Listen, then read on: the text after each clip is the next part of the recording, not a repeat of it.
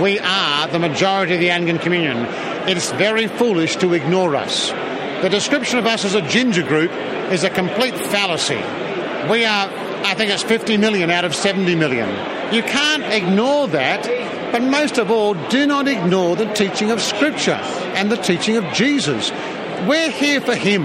We're here to glorify Christ, and we are not going to have people peddling another gospel and claiming to be Anglicans. They should not. They should leave there and not take their salaries. Go and join another formation of a schism or whatever they want to do, but don't claim to be Anglican because Anglicans are those firmly with their feet rooted in the Bible.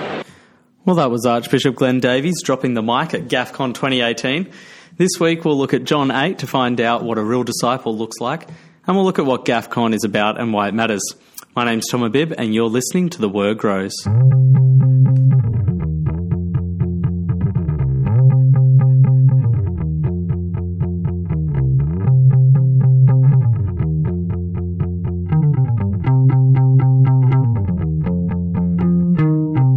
Okay, so today we're looking at the back half of John 8 and we're asking what makes a real disciple of Jesus. Now, this isn't the first time we've asked this question.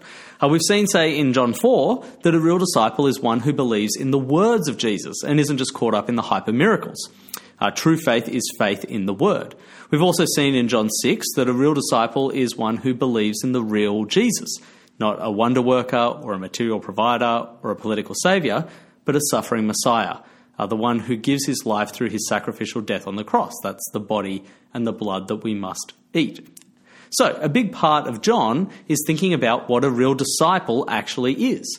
And this makes a lot of sense because if you go to John's purpose statement in John 20, we're told that this is all written so that you may believe that Jesus is the Christ, the Son of God, and that by believing you may have life in his name.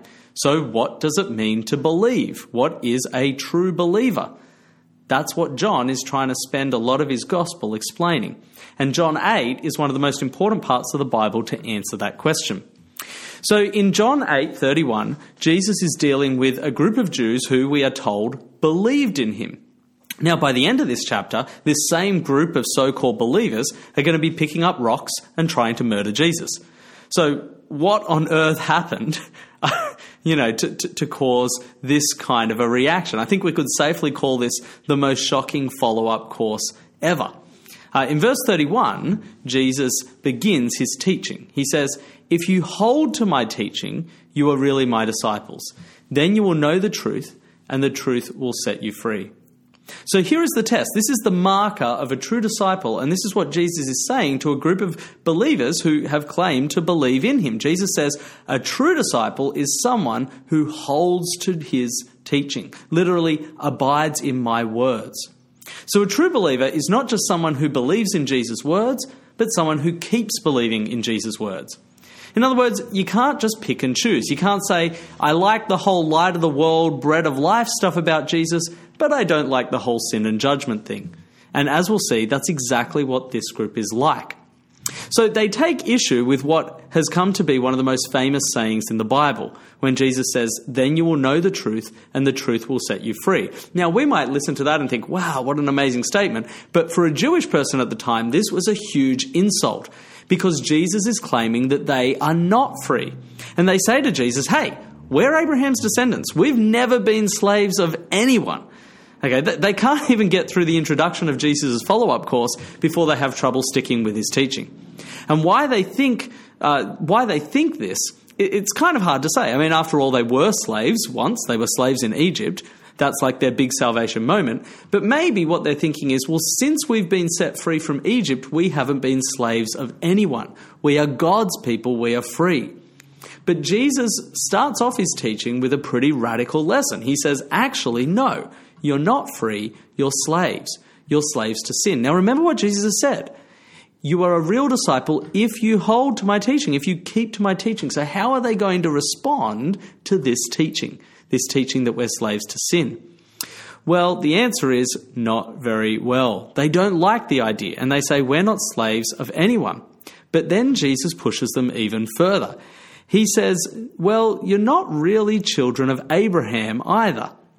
See, you're not doing what Abraham is doing, you're doing what your father does. and therefore you're not children of Abraham. Now, at this point, the Jews are furious. They say, No, Abraham is our father. And then they go on to say, Actually, God is our father. How dare you say this sort of thing? This is where Jesus gets really insulting. He says, Actually, your father is the devil. So, what has Jesus given them in their first follow up lesson after they've become Christians? Well, point number one, you're slaves of sin. Point number two, you're children of the devil. Now, remember, what makes a real disciple? Someone who holds to Jesus' teaching. Do they hold to this? No. Now, what Jesus says is a really big call.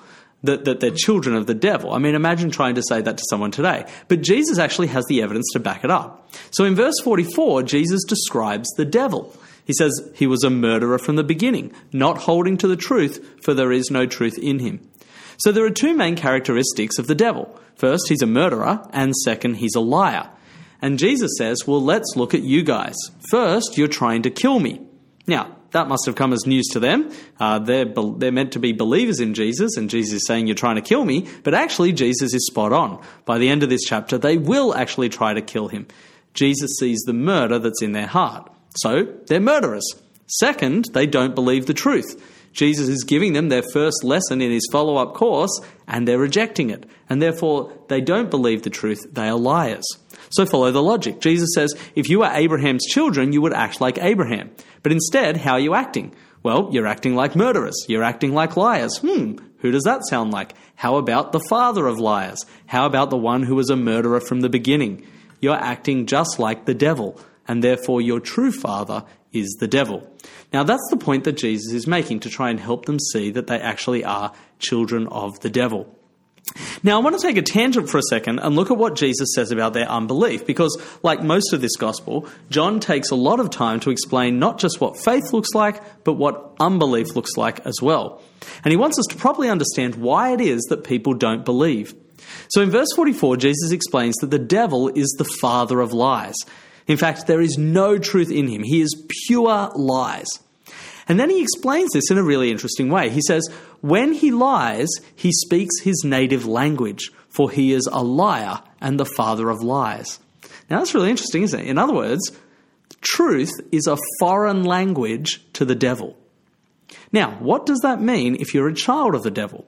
Well, Jesus says in verse 45, Yet because I tell you the truth, you do not believe me. Now, that is a fascinating verse. Listen to it again. Yet, because I tell you the truth, you do not believe me. See, Jesus isn't saying, I'm telling you the truth and you're not believing me. No, he's saying a lot more than that. What he's saying is, the very reason why you're not believing in me is because I speak the truth. You see the point he's making? If truth is a foreign language, to the devil, and therefore truth is a foreign language to the children of the devil, then when they hear the truth, they won't believe it exactly because it is the truth. See, if you told them a lie, well, now you're speaking their language, then they'd believe you. But if you tell them the truth, in, um, if they are children of the devil, the father of lies, they will hear that truth and it will be a foreign language. They won't accept it, they won't believe it because it's the truth.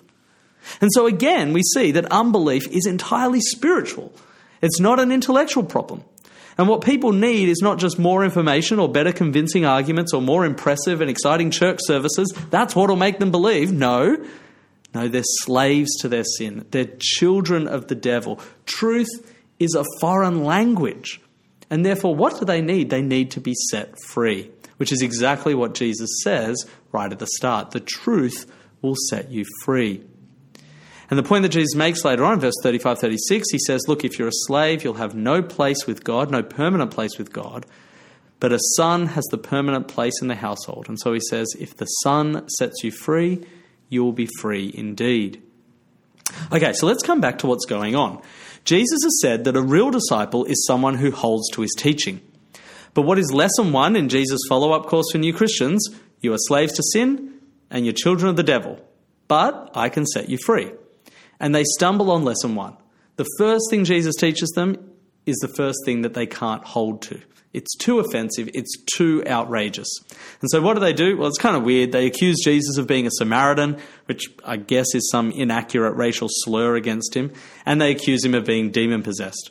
And Jesus shrugs this off pretty easily and again graciously offers them life. Verse 51, he says, Very truly I tell you, whoever obeys my word will never see death. Uh, he, he's saying to this, this new group of so called believers, guys, if you just trust me with this, you know, if you, if you just stick with my teaching, you'll be free and you'll have eternal life. But they're now offended again by Jesus' teaching. And they say, How can you possibly claim that if we obey your teaching, we won't taste death? They say, Even Abraham died. Are you saying that you're greater than Abraham? And Jesus doesn't back down here. He ups the ante. He says, Well, actually, yes, I am greater than Abraham, and Abraham looked forward to my day. To which these Jewish so called believers asked in verse 57, You're not 50 years old, and you have seen Abraham? To which Jesus famously replies, Very truly I tell you, before Abraham was, I am. And what Jesus is doing here is claiming to be God. And he does it in two ways. First, he's claiming to be eternal. He's saying, Look, I existed even before Abraham did, who lived thousands of years ago. But even more importantly, Jesus is appropriating the name of God, the God that, that name the, the, the name that God reveals to Moses, I am. And by this point, this new group of believers have heard enough. And what may have started as a promising follow up course for a bunch of new believers ends with them picking up stones and trying to murder Jesus. Warning to all those planning on running follow up courses in the future, it could get ugly. Okay, so what do we see in this chapter? Well, the mark of a real disciple is someone who sticks with Jesus' teaching. This group of so called believers didn't and so they showed themselves to be fake disciples. But more than this, it's important to see what two teachings they stumbled on, what two teachings they couldn't accept, what two teachings they rejected. The first one is the doctrine of sin. Okay? They loved the idea of Jesus, and they would have accepted a lot of his teachings. They clearly liked him, they believed in him. But they couldn't handle the idea that they were slaves of sin or children of the devil, and they refused to believe that they needed to be set free from sin. This is key for us to understand because this is the number one teaching that so called Christians reject today. Okay, they will go on for hours and hours about, oh, Jesus, he's so great. He, he came for the poor and the lowly. You know, he showed radical and inclusive love. He, he challenged the establishment and the corrupt system. You know, they, they love that sort of stuff. Yeah, we love Jesus. But then the moment that you suggest that they might have a problem, that they're sinful, that they're enslaved, that they need rescuing from their sin, well, then they don't want to hear a bar of it. Because to suggest that someone is sinful is to suggest that they need to change, that they need to repent. And people don't want to change. They like the darkness. Thank you very much. And this is exactly what we see with liberal churches today, right? So they claim to follow Jesus. They might even look the part. They might even say the right words a lot of the time. But what's missing? Their doctrine of sin. They might say the world is broken or we need healing, but what we don't need is saving from sin. People can live their lives however they want. That's what God wants for you. That's what they say. And Jesus is clear look, if you don't hold to my teaching, that you are slaves to sin and children of the devil and need to be freed by me, well, then you're not my real disciples. The second teaching that they reject is connected, and it has to do with the lordship of Christ. See, essentially, their comeback to Jesus for all this sin stuff is to say, well, you don't actually have any authority over us anyway. You can't tell us what to do. And Jesus says, Well, actually, yes, I do have authority over you, and yes, I can tell you what to do. See, I'm God. And that's the whole point of saying that Abraham rejoiced to see his day, and before Abraham was, I am. Jesus doesn't just randomly say, Oh, and by the way, I'm the second person of the Trinity. No, he's pulling rank. He's saying, You need to stick to my teaching because I'm your God. That's why you need to follow me. That's why I can bring you back from the dead. And of course, if you're refusing to accept Jesus' teaching on sin, then the very next teaching that you must logically reject is Jesus' authority over you. Because if Jesus does have authority, then you must obey him. And surprise, surprise, that's exactly what fake Christians do all the time today. They don't accept the lordship of Jesus. And the main way that they do this is through an attack on the Bible. Okay, they create a Jesus of their own fashioning rather than the true Jesus witnessed by the apostles and written down in the Bible. And they reject whole swathes of the Bible, saying things like, Oh, it's, it's an ancient text. It doesn't have relevance for us today. Or, well, the Holy Spirit is moving again. He's teaching something, something new. He's, he's bringing us into greater understanding than people could handle back then. But however they want to spin it, it's obvious what these fake Christians are doing. They're simply saying to Jesus, You're not the boss of me now, and you're not so big. So, in the back half of John 8, we discover how to tell between a real disciple and a fake disciple. A real disciple sticks with Jesus' teaching, a fake disciple doesn't.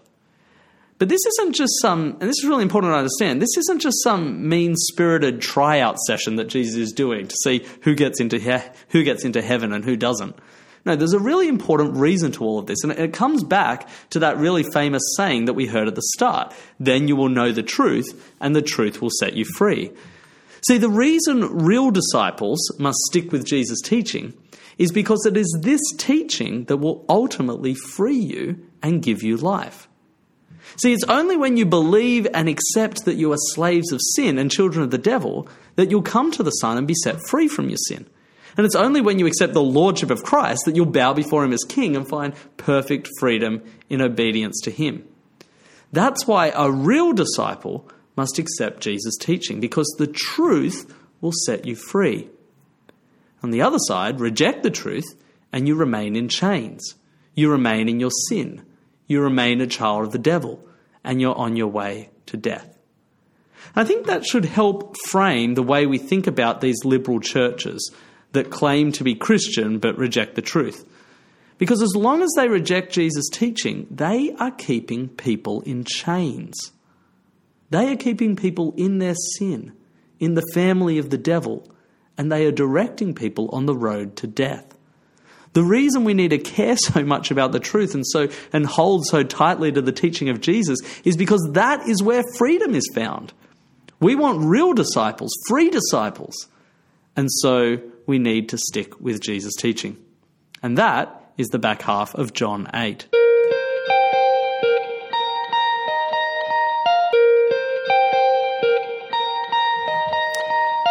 Okay, so I want to look at what's been happening in the world now, and today I want to talk about GAFCON. Now, if you're not an Anglican, or even if you are one and you're not totally up to speed on international Anglican politics, which I'm guessing most of you aren't, then you might not really know what GAFCON is. Uh, when I first heard it, I wasn't sure if it was a laundry detergent, a petrol company, or a way of measuring the defence readiness of the Anglican Church. Turns out it's none of these things. By the way, if you want to look into this more, I highly recommend checking out the GAFCON website, gafcon.org. That's G A F C O N dot org. So first, a bit of background. What is GAFCON? Well, GAFCON is a fellowship or family of Anglicans. Now, what sets this fellowship apart is that they are Anglicans that actually believe the Bible. Now, you would think that simply saying that you're Anglican means that you believe the Bible, but sadly it doesn't. There are lots of Anglican members, priests, churches, even whole provinces around the world that have gone the way of our friends in John 8 and rejected Jesus' teaching. And so GAFCON is a group of radical Anglicans that, you know, believe the Bible. And when I say group, don't think of a small bunch of old white guys in dog collars sitting in some basement thinking they're the only guys getting into heaven. No, it's a truly global, that's what the G in GAFCON stands for, global fellowship, comprising mostly of Africans and South Americans, and a couple of Aussies and British and other people as well. Now, a lot of the time, it's the white guys that are rejecting the gospel, our friends in North America, and we'll get to them in a minute. GAFCON's stated mission is to guard the unchanging, transforming gospel of Jesus Christ and proclaim him to the world. Uh, here is one statement on their website that I particularly like because it ties nicely with what we've been looking at in John 8. I'll, let me read it. GAFCON works to guard and proclaim the unchanging, transforming gospel through biblically faithful preaching and teaching, which frees our churches to make disciples by clear and certain witness to Jesus Christ in all the world.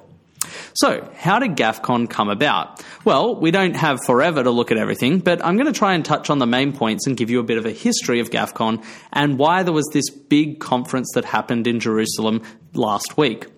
Now, you could say that the roots of GAFCON began with the sexual revolution and increasing secularization in our society. That's what ultimately led, at least from a human level, to some Anglican churches rejecting the truth of the gospel.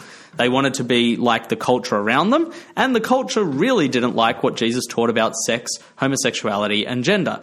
And so they had a choice to make, and they went with culture rather than Jesus.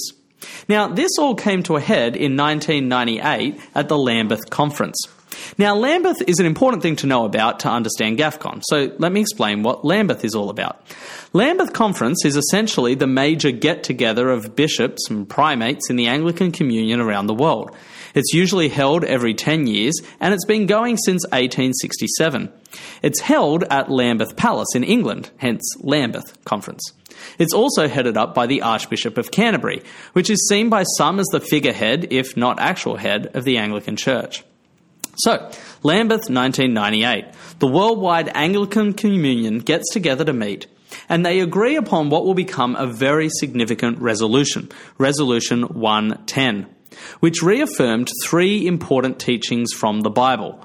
One, that sex is between a man and a woman in marriage. Two, that abstinence should be honoured outside marriage. And three, that pastoral care should be given to those of same sex attraction. This is a really important resolution because it will keep on coming up again and again as we think about what GAFCON is all about. Now, Lambeth Conference upholds the Bible's teaching on marriage between a man and a woman in 1998. And this was a big deal because this is the whole Anglican communion getting together and agreeing upon what we believe and essentially saying, we believe what the Bible says about sex. This is what Anglicans believe because this is what the Bible says, and the Worldwide Anglican Communion agreed to this in 1998. But then the Americans decided to just go ahead and ignore this resolution anyway. Now, the American Anglican Church is called Episcopalian. It comes from the Greek word episkopos, meaning overseer, or if you're Anglican, it, you translate it as bishop for some reason. But anyway, from here on out, we'll call the American Anglican Church TEC, which stands for the Episcopal Church. So in 2003, a clergyman who was living in a same sex relationship was consecrated as a bishop in TEC. Within a year, TEC clergy were blessing same sex unions. Now, meanwhile, in Canada, Anglicans were doing the same thing. A year earlier, the Diocese of New Westminster, in the Anglican Church of Canada, authorised liturgy to bless same sex unions. Now, when that was voted on in Synod, several Synod members walked out, including a well known Christian writer, J.I. Packer. Uh, he later wrote about this Why did I walk out with the others? Because this decision, taken in its context, falsifies the gospel of Christ, abandons the authority of Scripture, jeopardizes the salvation of fellow human beings, and betrays the church in its God appointed role as the bastion and bulwark of the truth, of divine truth. Good job, J.I. Packer. But things were about to get rough for those American and Canadian Anglicans who still wanted to stick to the truth. So in February 20, uh, 2008, Packer's Church, St John's, which was the largest Anglican church in Canada and led by Australian Moore College graduate David Short, voted to leave the Anglican Church of Canada and, in, and instead seek oversight from an Anglican bishop in Argentina. They called themselves ANIC, or Anglican Network in Canada. But the Anglican Church of Canada weren't going to take this sort of rejection lying down. They said, well, if you don't want our oversight, we'll take our buildings back. And they did. They proceeded to kick out the largest Anglican congregation in all of Canada out of their, out of their church building. If they hated me, they will hate you indeed. And in 2009, a lower court ruling that the, uh, a lower court ruled that the diocese could in fact do this. And by then, four parishes had lost their church buildings because they wanted to stick to the truth of the gospel. This then became par for the course in North America, with churches both in Canada and the US being kicked out of their buildings for seeking oversight from Bible believing bishops, rather than the liberal heretical bishops of the ACOC in Canada and TEC in the US. Now, in 2012, the same thing started happening with Christians in the Church of Scotland. The thriving, massive evangelical church in Glasgow, known as the Tron, was kicked out of their building when they refused oversight from bishops who allowed practicing homosexual clergy. Uh, I actually had the privilege of hearing from the minister of that church, William Philip, when he came to speak to us Anglican candidates while I was still studying. And he spoke of how the congregation have recently done massive renovations to the church building, donating millions of dollars. And now the Church of Scotland was kicking them out of that building. But in a wonderful demonstration of true discipleship, they stuck with Jesus' teaching and left. Okay, back to GAFCON. So, from 2003, the Americans and Canadians were acting in complete contradiction to Resolution 110. Remember, that's the resolution about how we're going to stick with the Bible on sex on what it says about sex that sex is between a man and a woman. Outside of marriage, abstinence should be on it. Well, in 2008, it was time for another Lambeth conference. Except the then Archbishop of Canterbury, Rowan Williams, invited bishops from these two Anglican provinces that had completely rejected Resolution 110 in practice and also rejected what the Bible says about sex. So, for years, Orthodox Anglicans had called on TEC and ACOC in Canada to, rep- to repent. But being invited to Lambeth was really the last straw. By inviting them to Lambeth, the Archbishop of Canterbury was welcoming those who hadn't just rejected the resolutions, they rejected the very teachings of Christ. And so, what were confessing, believing, Bible believing Anglicans around the world to do? Well, a group of 291 bishops and 1,148 lay and clergy leaders met in Jerusalem to consider how to take a stand against these heretical sects within the Anglican Communion. And so was born GAFCON, or the Global Anglican Future Conference. And playing a major role in bringing all this together was the General Secretary of GAFCON, Peter Jensen, our former Archbishop of Sydney. The point of GAFCON was to say, hey, we're the real Anglicans. We're the majority of Anglicans around the world. We're the ones that are still living out the true tra- tradition of the Reformation that Anglicanism was born in. And we're the ones that are sticking with Jesus and his teaching. We're the true Anglicans, not those Americans and Canadians who are hobnobbing in Lambeth Palace. That's my words, not, Ga- not GAFCON's. And so in 2008, GAFCON produced the Jerusalem Statement and Declaration, in which it stated, let me read, our fellowship is not breaking away from the Anglican Communion. We, together with many other faithful Anglicans throughout the world, believe the doctrinal foundation of Anglicanism, which defines our core identity as Anglicans, is expressed in these words. The doctrine of the Church is grounded in the Holy Scriptures and in such teachings of the ancient fathers and councils of the Church as are agreeable to the said Scriptures.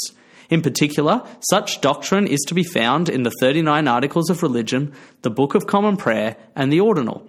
We intend to remain faithful to this standard, and we call on others in the communion to reaffirm and return to it. While acknowledging the nature of Canterbury as an, an historic see, we do not accept that Anglican identity is determined necessarily through recognition by the Archbishop of Canterbury. Okay, the key thing about all of this is that GAFCON was saying they are not just a moment in time, but a movement in the spirit.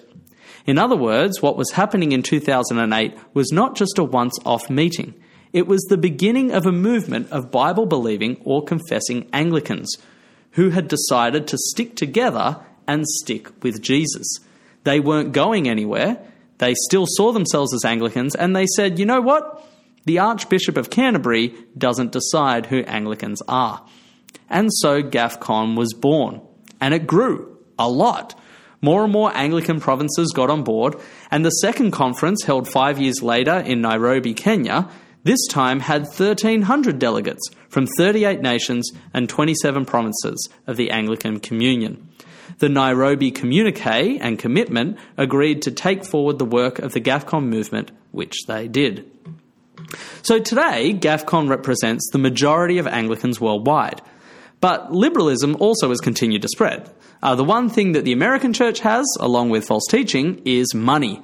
And they are working very hard on spreading their false teaching to the global south. And along with the TEC, the Anglican Church of Canada and the Scottish Episcopal Church have all now formally agreed to recognise and conduct same sex marriage. And so, Five years on from the second conference, we come to 2018. GAFCON met again this year in Jerusalem for its third Global Anglican Futures Conference.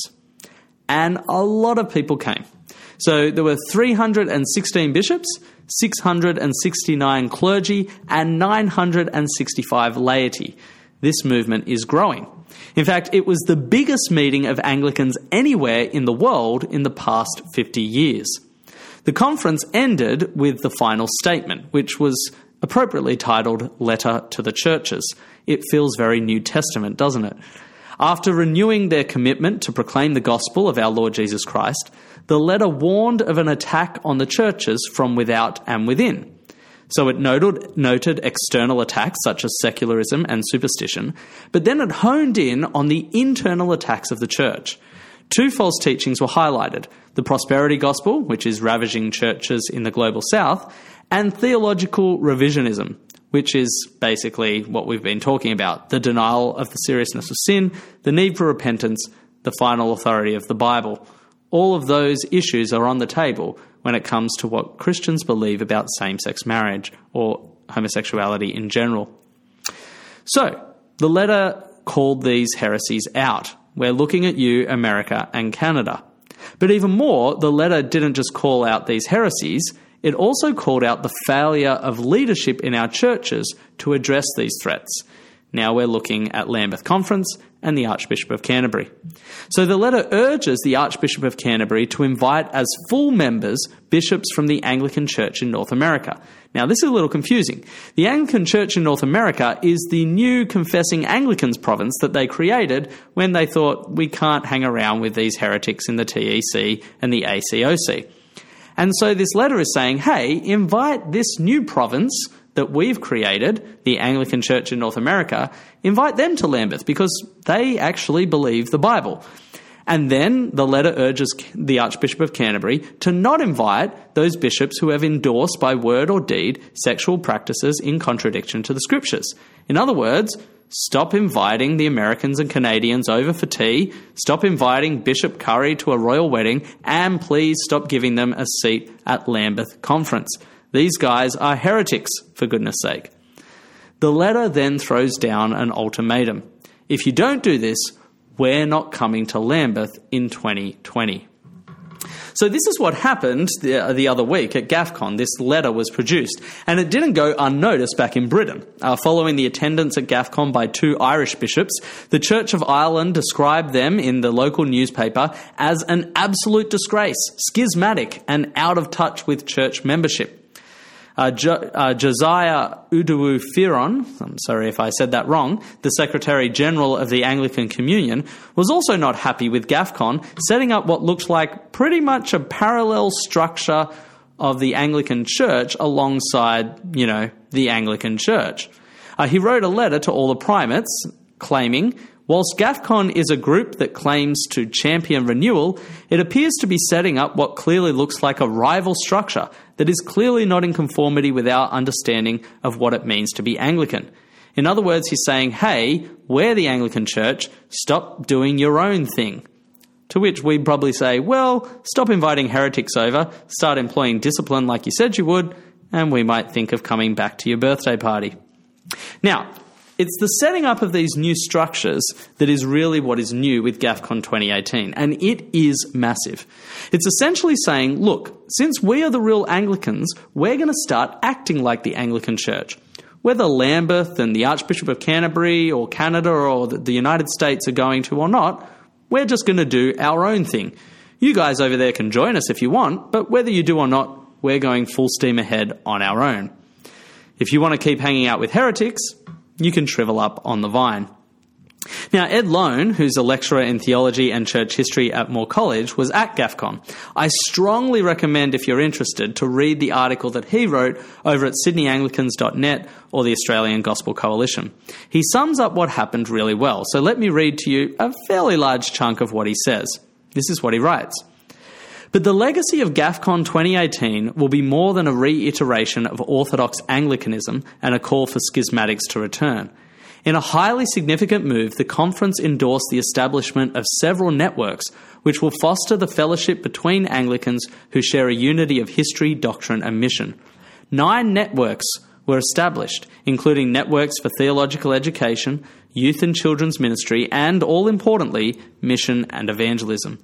In this way, GAFCON 2018 has effectively declared that the mission of the church is too urgent and important to indefinitely wait for errant churches and corrupt fellowship structures to fulfill their original purposes.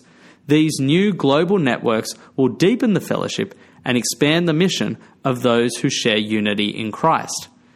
Under God, the new communion structures that GAFCON has endorsed hold great promise, and there is good reason to be hopeful about the future of Anglicanism. Of course, it is desired that the original instruments and the errant churches will return to their purpose, but now, whether they do or not, is quite irrelevant to the future of global Anglicanism.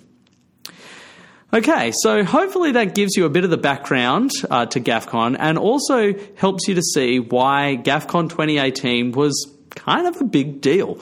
Um, even if you're not Anglican, this is really important. These issues are facing every church, and the question that we need to really ask ourselves is are we going to be sticking with Jesus' teaching or not? The wonderful thing about GAFCON is that you have all of these Anglicans from all around the world going, you bet we are. And that's awesome. Now, since I wasn't there myself, two young kids and a pregnant wife are hard to leave behind to hang out in Israel for a week, uh, I thought we should finish by hearing some people who were there and listening to their reactions. Now, all these clips that I'm playing have been taken from the interviews that Dominic Steele did while he was there, and they can be watched in full on the GAFCON website. You can also catch Dominic's most recent Pastor's Heart episode about GAFCON 2018 as well. So let's start where we began with Glenn Davies, dropping the mic like I've never heard him do before. Go, Glenn. We are the majority of the Anglican Communion. It's very foolish to ignore us. The description of us as a ginger group is a complete fallacy. We are, I think it's 50 million out of 70 million. You can't ignore that, but most of all, do not ignore the teaching of Scripture and the teaching of Jesus. We're here for Him. We're here to glorify Christ, and we are not going to have people peddling another gospel and claiming to be Anglicans. They should not. They should leave there and not take their salaries. Go and join another formation of a schism or whatever they want to do, but don't claim to be Anglican because Anglicans are those firmly with their feet rooted in the Bible. This letter to the churches is all about the gospel, mm. proclaiming Christ faithfully to the nations. So, therefore, up front and centre is here's the gospel, it is precious, it is God's gospel, but humans have distorted it. There have been factors both without and within which have diluted the power of the gospel, and we want to face those and say this is where we have failed to actually oppose these forces. But you'll see there's a challenge to the Archbishop of Canterbury. We want him to step up to the leadership of his office and actually invite those faithful Anglican provinces, like the Anglican Church in North America, to come to the table and to say to those who are errant and uh, have deviated from the faith once for all delivered to the saints to not come because you have abandoned Resolution 110 of 1998. That is the communion stance because it reflects the teaching of Jesus in Matthew 19. If we lose that, we've lost the gospel. Isn't that so helpful? I love what Glenn says there. If we lose that, we've lost the gospel. And we're here for Him. We're here for Jesus. That's what all this is about. Um, let me now play you a clip from uh, William Taylor, uh, who is the rector at um, Bishopsgate uh, in London, which is uh, one of the biggest evangelical churches uh, in Britain. Uh, let's listen to what he has to say, particularly about how we should think about this in light of unity. Well, I think he said something very helpful about not being able to walk together with those who deny the gospel because in denying the gospel, they're denying orthodoxy. And the idea that um, one can go on walking together with people habitu- who habitually and continually deny the gospel, there has to be distance placed, it seems to me, if you, if you take the gospel seriously. I guess if you, if you make an idolatry of unity and you have no repentance in your gospel, which is a false gospel. But if you make an idolatry of unity and you have no repentance in your gospel, then you're happy to walk together even um, when somebody is denying the gospel. But I don't think we can possibly walk together in any spiritual sense with people who are denying the gospel. I think what's, what is extraordinary to me is that there is not one single diocesan bishop here. I mean, that is bizarre. We have the largest gathering Yeah, yeah. of Anglicans and the most diverse. Uh, the, I mean, GAFCON is representing two thirds of the world Anglicans. Correct. And the diocesan bishops from England are not here. Yeah, yeah, not one of them. And um, what is so interesting is if you look at the, co- the ordination or consecration vows, where a bishop promises with faithful diligence to drive out all erroneous doctrine, you know, th- that, that is absent. And instead, there's a coalescing around the lowest con- common denominator of what I would call an idolatrous unity. Do you know, um, God tells us in, uh, in, in 2 Chronicles that there is a form of unity that brings about his wrath when Jehoshaphat um, unites with those who hate the Lord.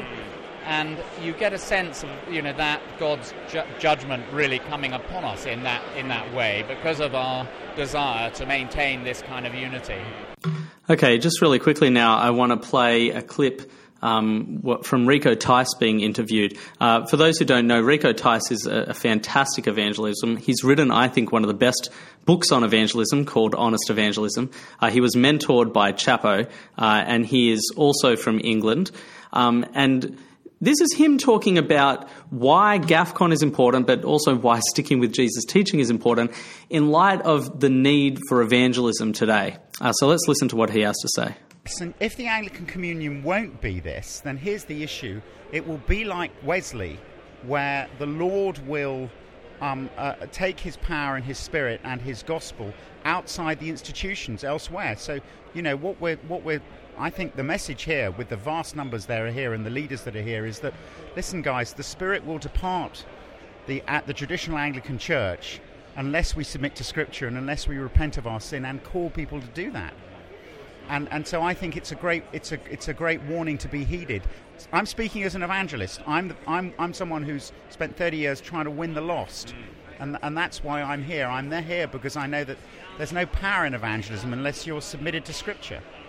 Well, that's the thing, isn't it? We've, we've started up these networks at, at GAFCON theological networks, evangelist networks, uh, women's ministry networks, youth and children networks. And, and one could say those networks exist in the Anglican Communion already.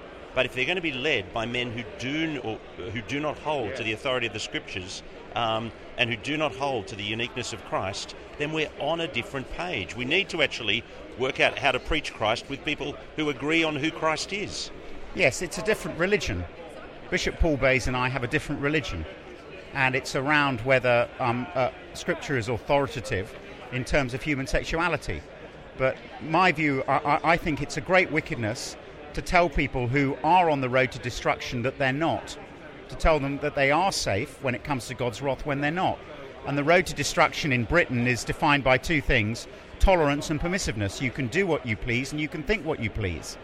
Now, if, if, if we have church leaders that are putting people on that road to destruction, it's a salvation issue. And that's why we have to distance ourselves. That's why I stepped down from the Archbishop's Commission, which I may say was grievous. I wept about it because I was longing to serve and found it a great honour that Archbishop Welby had appointed me to that. And then I was having to submit to the leadership of a man who is contrary to Scripture. So it was agony. I'm, I'm not, I, you know, in, in a way, I, I come to GAFCON partly grieving, but also delighted to find a family that is Anglican and that I can trust to submit to the Lord Jesus in Scripture. Okay, well, that brings us uh, to an end of this episode. I hope you found it helpful, uh, and I hope uh, understanding a little bit about GAFCON uh, has been helpful as well. Uh, do please continue to pray for GAFCON, pray for the Anglican Communion uh, more broadly, and pray for Christ Church. Pray that uh, we as disciples can remain true disciples, that we stick uh, with Jesus and his teaching. Um, and we, we do that so that we can be free as the truth sets us free, and then as we go out and proclaim that truth, that others can find freedom in Christ as well, as they are rescued from their slavery to sin, they are brought into this new life and they find the freedom uh, in obedience to Christ. Um, today, the signs of grace is exactly what we've been talking about. It's a wonderful sign of God's grace that GAFCON has come about. It truly is a, an amazing movement of God's Spirit and an amazing work of God and kindness of God, God's grace, that Anglicans around the world who, who are pretty different, you know, this is not just all Sydney Anglicans getting together. This is a, a very different, uh, a bunch of people who are quite different on lots of things, but we agree on the teachings of Jesus and we are coming together quite courageously, uh, coming together to make a stand uh, for Jesus, our Lord, and for his gospel, uh, which has the power to save. It's a wonderful sign of God's grace. It's an incredible encouragement that God is still powerfully at work in our world today. Uh, please do continue to pray for GAFCON, uh, as I will, and uh, let's let's continue ourselves trying to stick with Jesus' teaching. Uh, that's it for the uh, for this episode and the end of this week. Um, I hope you've enjoyed it. If you have enjoyed it, just a reminder uh, to um, subscribe to this podcast if you haven't already. Uh, you can subscribe over at iTunes and to share this as well. Uh, let other people know about this podcast if they don't know about it. I'd love for more people to listen because we want more people to be growing in God's Word. Uh, so please do share this episode now on social media. Uh, maybe post it to your church's Facebook page or or to, to, to some group of people that you know uh, who would enjoy this. Um, that'd be great. Otherwise, until next time, my name's Tom Abib, and you've been listening to The Word Grows. Thank you.